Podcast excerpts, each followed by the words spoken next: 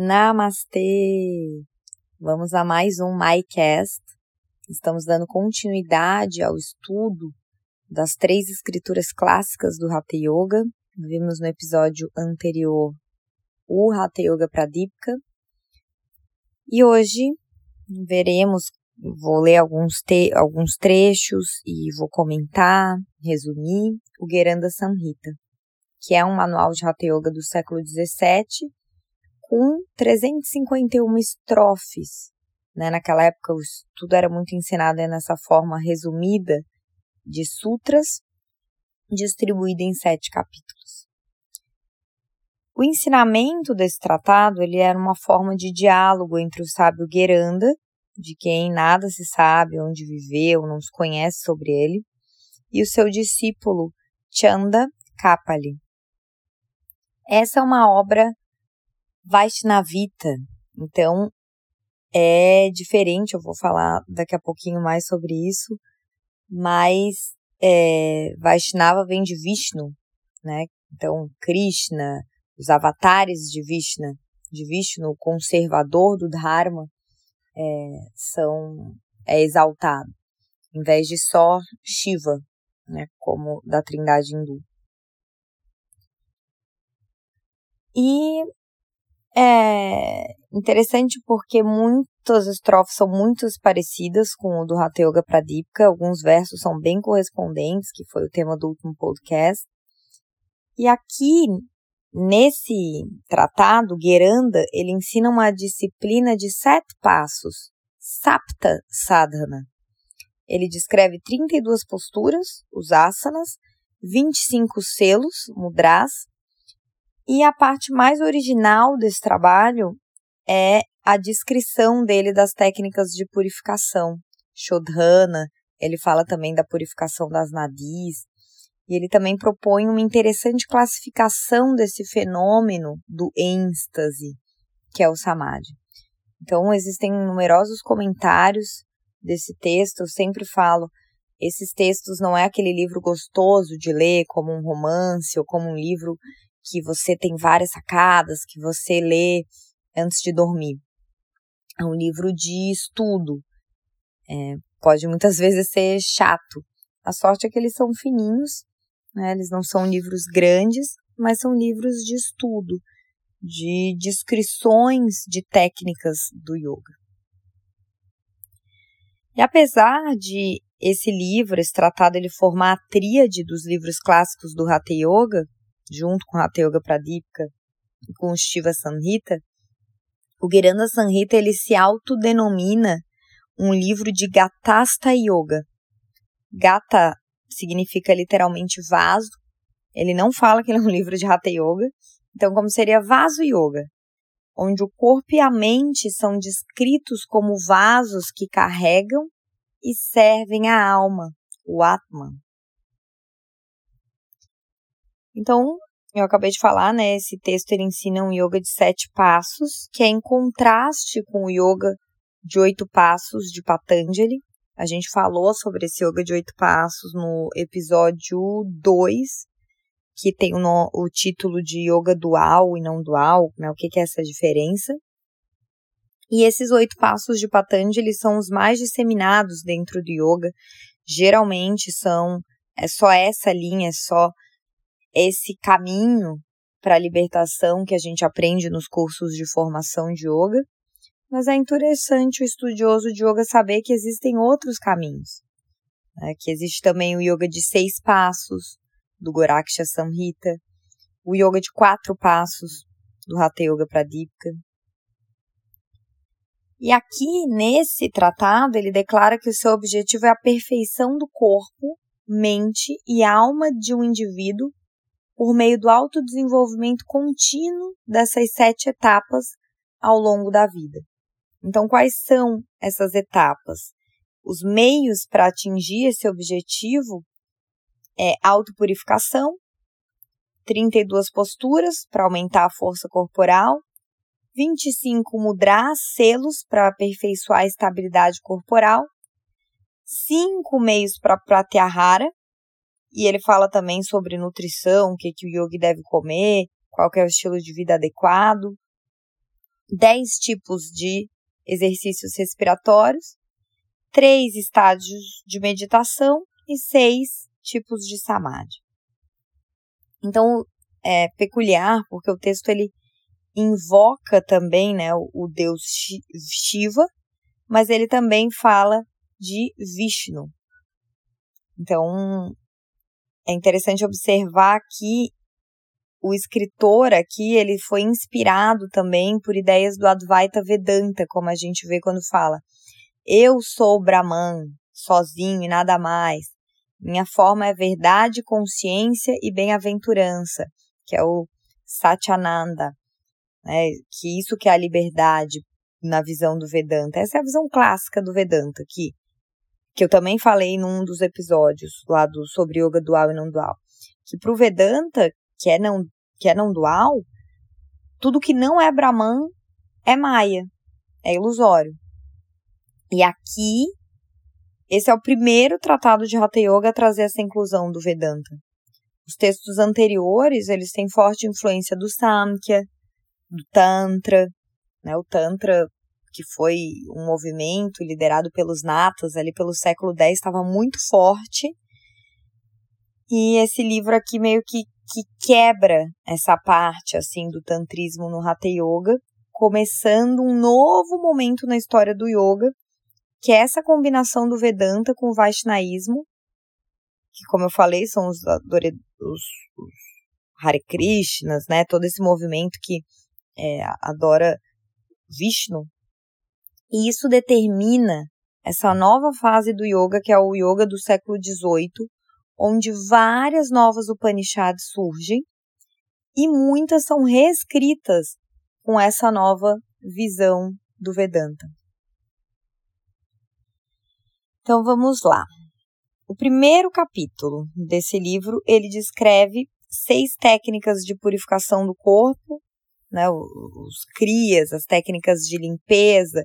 Ele fala inclusive como como evacuar, como limpar o intestino, é, fala coisas que pra gente, hoje em dia a gente tem chuveirinho, né? Mas sempre fala, o Hatha Yoga fala muito da saúde intestinal. Então, ele, ele dá dicas de como limpar o seu reto, né? Seja com, com uma, como é que ele fala? Do haridra, que é o, a cúrcuma. Ou um pedacinho de cúrcuma, você coloca no ânus, ou o seu dedo médio, e daí limpa com água. E fala que isso te dá longevidade, saúde perfeita. Então, o primeiro capítulo é curtinho, são essas técnicas de purificação do corpo. No capítulo 2, já são asanas. E eu vou ler aqui uma parte, porque é uma pergunta que muitos praticantes se fazem, né? Ou fazem para o seu professor. Mas quantas posturas de yoga existem? Quantos asanas existem? E aqui entre aspas, vou ler. Existem 8 milhões e 400 mil asanas descritos por Shiva. Existem tanto asanas como criaturas vivas no universo. De todos eles, 84 são os melhores, e entre estes, 32 consideram-se úteis para os que habitam esse mundo os 32 asanas que proporcionam a perfeição neste mundo material são, e daí ele vai descrever, vai detalhar, vai falar como chegar na postura. E é, é, é interessante que quem critica, né, falando que hoje em dia o yoga vende benefícios para ansiedade, para força do corpo, que isso não é genuíno do yoga, mentira. Porque todos os tratados de Hatha Yoga eles ficam muito falando para que, que a postura serve e vendendo benefícios como até a imortalidade. Mas isso você nunca vai ver num flyer de uma escola de yoga, né? Venha praticar para conquistar a saúde perfeita e imortalidade. É, seria visto até como charlatanismo, mas é isso que os tratados de Hatha Yoga defendem, a imortalidade. Então, esse é o capítulo 2, ele descreve ali os 32 asanas para você ganhar perfeição no mundo da matéria, dessa conexão com o corpo, ter um corpo forte, saudável, cheio de vigor, sem letargia. Capítulo 3. Geranda diz: Existem 25 mudras. A sua prática proporciona o triunfo ao yogi. Aqui é interessante porque muito até eu conheci mudras dentro do The Rose, que foi a minha primeira formação de yoga, e mudras, mudra significa selo, mudra dentro do Swastika Yoga é só gestos feitos com as mãos. Aqui no Geranda Sanhita, é, tem alguns, por exemplo, o Mahamudra é praticamente um Janushirshasana. É uma postura lá que você dobra uma perna, deixa outra esticada, as duas mãos no pé da perna esticada inclina o seu corpo à frente. Ele considera isso um selo. Isso aqui é considerado um mudra. É um desses 25, tá? E aqui também inclui-se os bandhas, que geralmente, pelo menos nos meus estudos anteriores, antes de eu ler o Giranda Sanhita, eu sempre via os bandhas, como por exemplo nos livros do Iyengar, ele coloca os bandhas no pranayama, né? Mula bandha, o tão conhecida contração do assoalho pélvico, fechar toda a musculatura do assoalho pélvico. É, Diva bandha, né, da língua. Uddiyana bandha, que também é muito conhecido, que é quando a gente suga bem o abdômen. Aqui no Geranda Sanhita, tudo isso entra dentro de mudra, tá? Como um selo. E daí ele fala num dos das estrofes. Ó oh, Chandakapali, assim te mostrei os mudras, perseguido por todos os siddhas. Siddhas é aquele que tem siddhis. Siddhis é o que a gente adquire, que é tipo os poderes, né, que o yoga nos dá. O poder de, de ver aura, o poder de ver os chakras, o poder da intuição, tudo isso são siddhis, são poderes. E daí siddha é aquele que tem os siddhis. E ele fala que esses selos anulam a decadência e a morte. E daí ele adverte, né? Não devem ser ensinados indiscriminadamente, nem devem ser revelados a malfeitores ou a incrédulos. Devem ser cuidadosamente conservados em segredo. São difíceis de executar mesmo para os deuses. Então, vem toda essa parte, né, de yoga ser secreto, de você, que é algo que eu vejo muito distorcido nesse yoga de hoje, em que o aluno é cliente. Né? Então, ah, o aluno quer fazer aula para aprender handstand, daí você sai, a segunda aula dele, primeira, você está dando handstand. Isso não existe no yoga, né, gente? O yoga, o professor olha o aluno e ele vai passando as técnicas aos poucos. Ele sabe quando o aluno está pronto. E o aluno tem que ter essa humildade de aceitar que o professor dele vai saber o que é melhor para ele. Né? E vai saber quando passar cada técnica. Então, os professores que me escutam, sempre toma cuidado com isso de de quando o aluno pedir você vê. Se, claro, se você achar que tá bom para ele, tá bom para você também, tá tudo certo, não tem por que não passar uma técnica. Mas é, aqui são técnicas muito poderosas, né, que você tem que ter uma purificação prévia do corpo. Por isso que o primeiro capítulo é essa purificação. Aqui tem outra frase. Estas técnicas que proporcionam felicidade e libertação devem ensinar-se a pessoas inocentes, calmas e de mente tranquila, devotas ao seu guru e que provenham de boas famílias. A sua prática diária elimina todas as enfermidades e aumenta o fogo gástrico. O praticante não é alcançado pela morte, nem pela decadência, a água, o ar, o fogo não o afetam. Daí vende aqui, né, eu falo, os benefícios de eliminar tosse, de que elimina asma, inflamação do baço, lepra, fala mil tipos de enfermidades que os mudras tiram. Daí a gente vai para o capítulo 4 que é o Pratyahara, que é a descrição da técnica de recolhimento interior. É interessante perceber aqui que nos oito passos do Yoga de Patanjali, o Pratyahara, ele vem depois de Pranayama, né? vamos só dar uma lembradinha aqui nos quatro passos, que é yamas e niyamas, asana, pranayama, daí pratyahara, né, como quinto passo. E daí é, dharana, dhyana e samadhi, como os três últimos.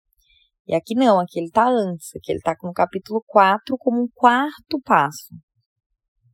E daí, Gueranda fala assim: Em seguida, mostrar-te-ei a melhor técnica, pratyahara.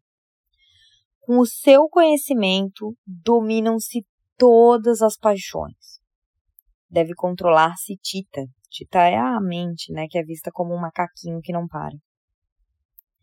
Deve controlar-se Tita, submetendo-a uma e outra vez, sempre que se distraia atraída pelos objetos externos.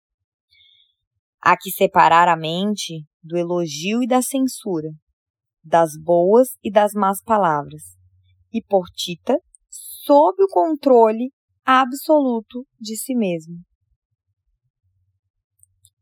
Há que separar Tita dos bons e dos maus odores, e de qualquer odor que possa distrair ou atrair a mente, mantendo-a assim sob controle absoluto de si mesmo. Então vamos lá, parênteses. Eu acho cheiros, né, um atrativo para a mente que pode te trazer para a Pratyahara se você enxergar a Pratyahara como a inclusão, o mergulho nos sentidos e não mais a abstração e a negação dos sentidos. Tá? E, pra, e essa é uma visão que você pode ver para Pratyahara. Um mergulho em todos os sentidos e eles não mais afetam a sua mente. Você está imersa nos próprios sentidos. Tá? Então, é, a gente usa, hoje em dia no yoga, né? Eu uso cheirinhos na aula e pode ser um atrativo inicial para você sair do externo e vir para aquele momento.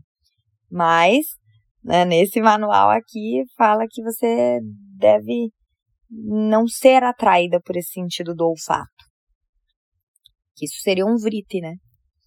Há que separar tita dos sabores doces e amargos, dos ácidos ou salgados, e de qualquer sabor que possa atrair a mente, mantendo-a assim sob o controle absoluto de si mesmo. E aqui é interessante ver que está saindo, né, até desse movimento do tantra, do prazer de sentir o corpo, e a gente está vindo, talvez fazendo esse retorno lá para essa visão mais brahmacharya do Yoga Sutras, mas o Yoga Sutra era Sankhya e aqui entra o Vedanta. Deu capítulo 5 pranayama. Ele descreve oito pranayamas, oito técnicas respiratórias, e é engraçado que faz aqui uma consideração sobre as estações do ano, e ele não fala de quatro estações do ano, ele descreve oito. É, desculpa, seis. Ele descreve de dois em dois meses as estações do ano e fala que a melhor estação do ano para começar a praticar é no outono, é bom praticar yoga também na primavera. É, fala de várias coisas, vou até ler alguns trechos aqui. Gueranda disse: Agora vou expor as regras para o pranayama. O homem torna-se como um deus. O homem torna-se como um deus com a sua prática. Para praticar pranayama, são necessárias quatro coisas: lugar adequado, um tempo, né, aqui falando meteorologicamente, favorável, alimentação moderada e purificação de nadi. Lembrando que nadi são os nossos meridianos que compõem o nosso corpo sutil, que é por onde o prana vai circular. Gueranda fala assim: não se deve praticar numa zona afastada de casa, nem num bosque, nem no meio de uma cidade ou de uma multidão. Em caso contrário, não se alcança o êxito. Então ele está falando longe de casa. Na verdade, há muito tempo a Índia se considerava o mundo. Então, por exemplo, no Bhagavad Gita quando fala o mundo é a Índia. Então tá falando que é quando você está longe de casa, você perde a fé, porque é possível que ali não se conheça o yoga. Então se falando praticar fora da Índia, porque você pode ter em um lugar que ninguém pratica yoga e também perder esse interesse por praticar yoga. Num bosque, você está indefeso. No meio de uma aglomeração, está exposto à curiosidade, todo mundo parar e ficar te olhando e isso causar vrites. Então, por isso que deve se evitar esses lugares.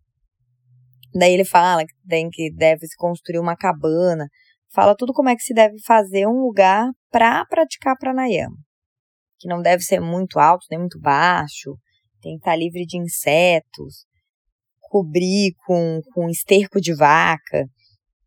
Então assim a gente vê que a gente não segue, né, o, o, o Hatha Yoga na, na sua essência ali, o Hatha Yoga raiz que fala que também a gente não deve nunca iniciar a prática de pranayama no inverno, com frio, nem com muito calor, nem na época das chuvas, porque pode, pode ter enfermidades, né, ter doença.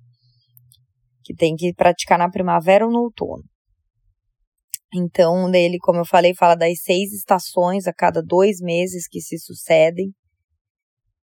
Dele descreve essas seis estações, dá nome e tal. Mas daí depois ele vem falar da alimentação. Que quem pratica yoga sem a moderação na dieta contrairá várias enfermidades e não alcançará o êxito. Ele fala assim: o yogi deve comer arroz, cevada e trigo. Pode comer legumes, fala aqui, né, mugda e macha, gramíneas, que né, são grãos, cereais como o milho, o trigo, que já falou lá. E tudo deve ser limpo e puro. Um yogi pode comer frutas e vegetais próprios da Índia.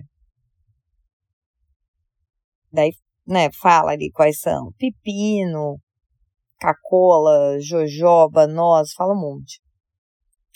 Pode comer as cinco folhas de plantas adequadas para os yogis, vegetais verdes escuros, e frescos e os vegetais verdes.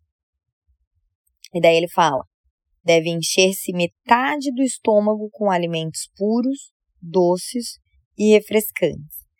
Aqui, quando a gente fala de doce, tanto no yoga quanto na Ayurveda, está falando do sabor doce, que não necessariamente é o açúcar, né? Mas é o sabor onde a gente sente aquele sabor doce, como muitas frutas. Há que beber com prazer sumos doces, mas também deixando vazia a outra metade do estômago. A isto denomina-se moderação na dieta. Meio estômago vai se encher com comida, uma quarta parte com água e a quarta parte vazia ali, a gente vai deixar vazia para a prática de pranayama. Vai literalmente se alimentar, encher a barriga de prana. Daí tá falando de evitar, antes da prática de pranayama, alimento amargo, alimento ácido, picante, muito tostado, que não é para tomar álcool, que não é para comer aqualhada, que não é para comer vegetais pesados, um monte de coisa que não é para fazer antes do pranayama, nem certos legumes, nem abóbora, melão, melancia. E daí, quando a gente para para observar, né, o que, que ele está falando, melão, melancia, pepino, são alimentos que muitas pessoas têm digestão e que arrotam, né? Você não quer isso na hora do seu pranayama. Então, ele fica descrevendo, mas na minha interpretação, olhando aqui, né, melão, melancia, pepino, são maioria alimentos que, que muita gente tem digestão, que, que, ou que demora para digerir. E fala vários outros alimentos, eu estou passando aqui pelo livro. É, mas fala também o que comer, que é bom comer cardamomo é, antes da prática. Fala de evitar é, alimentos podres, né, que já, já passaram, já estão passados, ou muito quente, ou muito frio, né, nada que excite demais o corpo. Fala até para não tomar banho muito cedo, nem jejuar por muito tempo, não, nada que agrida demais o seu corpo. Então, com todas essas indicações, que ele fala várias ali, né, desde o local, a temperatura, o que, que comer, o que, que não comer, daí depois disso, seguindo todas as orientações, você pode fazer pranayama. Então ele fala para se sentar de forma calma sobre um assento de uma determinada erva, ou numa pele de tigre, ou de uma pele de antílope, ou ainda sobre uma manta, diretamente sobre a terra, voltada para o oeste ou para o norte, e depois de purificar as nadis, se inicia o pranayama. Daí o Chanda, né, que é o aluno dele, diz: Ó oh, oceano de misericórdia, como se purificam as nadis? O que, que é a purificação das nadis? Eu quero aprender tudo isso. E daí Geranda diz: o Vayu é um dos cinco pranas, né? Ele fala também, lá quando ele fala de purificação, ele fala de apana, que são os cinco pranas Vayus, a gente pode ter um podcast só sobre isso. Geranda diz: o Vayu não pode entrar nas nadis enquanto elas estão cheias de impureza. Como que vai fazer pranayama se o prana não pode, né, circular? Como pode haver conhecimento dos tattvas, dos sentidos? Portanto, primeiro aqui purificar as nadis e depois praticar o pranayama. A purificação das nadis é de dois tipos, samano e nirmano. Samano é a gente ficar repetindo ali os bidya mantras. Então, seja lam para limpar os chakras, van, ram, ficar fazendo os bidya mantras. E nirmano é praticando essa limpeza física do corpo, como ele ensina lá no primeiro capítulo de Taut, ele, ele ensina né, aqueles seis sadhanas, para os seis crias lá, para a purificação do corpo. Então a gente limpa as nadis dessas duas formas. Ó Xanda, a seguir escuta o processo samano para purificar as nadis. Você senta em Padmasana, efetua o ritual de adoração ao Guru, e para purificar essas nadis e obter o êxito do pranayama, concentrando no Vayubidya Yam e na cor do fumo, que seria uma cor acinzentada, que é algo que a gente quase nunca visualiza, né? Quando vai falar visualizações, a gente usa muito as cores do arco-íris, que é algo que é bem nova era, veio bem depois, veio no século XX, isso aí de relacionar até as cores dos chakras com cor de arco-íris. Isso merece até um podcast à parte também. Então ele fala para inspirar pela fossa nasal esquerda, repetindo mentalmente esse bidya yam, que é do, do cardíaco, né? Vayu é o vento, que é o elemento do chakra cardíaco. E daí fala para pela narina esquerda repetir 16 vezes esse mantra Yam. O nome dessa técnica é Puraka. E daí ele fala outras, né? Ele ensina o Kumbhaka, que é reter a respiração. E ele fala para contar 64 repetições. Às vezes o professor, né, deixa o aluno ali 16 segundos, ele já quer morrer. E aqui está falando de 70, 64 repetições desse mantra Yam durante o Kumbhaka. E depois você expira pela direita, contando 32 repetições do mantra. Então, na verdade, ele está descrevendo, né, seria o Nadishodhana, inspirar pela esquerda, só que daí fica no Kumbhaka e expira pela direita. E daí ele descreve aqui a essência do fogo que reside ali no umbigo, né, que seria o nosso terceiro chakra. Ele fala que esse fogo ele tem que subir e que também tem que se unir com o elemento terra, que é lá embaixo, né, lá na base, para te dar é, energia. Então ele fica descrevendo a, a purificação das nadis a partir de visualizações, de pranayamas e da repetição do Bija Mantra Yam.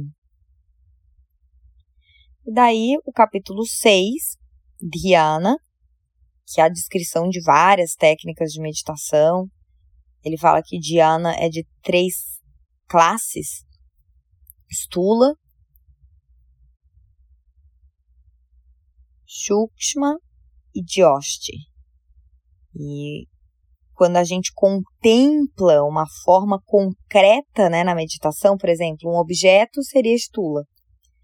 Quando você contempla Brahma ou Prakriti, né, a natureza, como uma massa luminosa, é Dioste.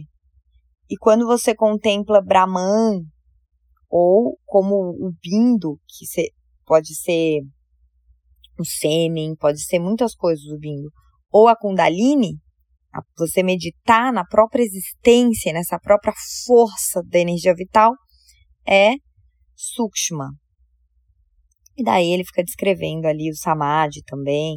Ele fala que o samadhi é um tipo de yoga e que adquirir isso é uma grande dádiva e a gente obtém também o samadhi não só a partir da meditação, mas a partir da bondade, do, do serviço, a gente se colocar a serviço. Então, fala de mukti, né, da, da libertação. E aqui que ele fala lá que aquela frase clássica do Vedanta, eu sou o Brahman, não sou nada mais, nada me afeta, sou Sat, Chit, Ananda, que são os princípios do Advaita Vedanta. E dessa forma, com o capítulo 7, sendo esse capítulo dedicado ao Samadhi, ele encerra o tratado, é, chegando ao fim né, desses, oito, desses sete passos, que termina com o Samadhi da mesma forma que os oito passos de Patanjali, mas aqui não começa com yamas e niyamas, né, inclui técnicas de limpeza que não estão nos oito passos, como um dos passos, a purificação. Então, espero que tenham gostado. Quem quiser ler o livro, tem tradução em português, você coloca Gueranda Samhita é, em português na internet. A tradução que eu achei, ela não é comentada, mas vale a pena a leitura, uma leitura rápida. E um estudioso de yoga é bacana você ver como que é a descrição dessas técnicas clássicas do Hatha Yoga, que a gente acaba praticando tanto, e você é, lê ali sobre por que que se faz essa essa postura ou esse asana ou esse mudra, esse selo. Qual que é o objetivo na visão desses sábios, nesse caso aqui na, ver, na versão e na visão do sábio Geranga. Até o próximo MyCast.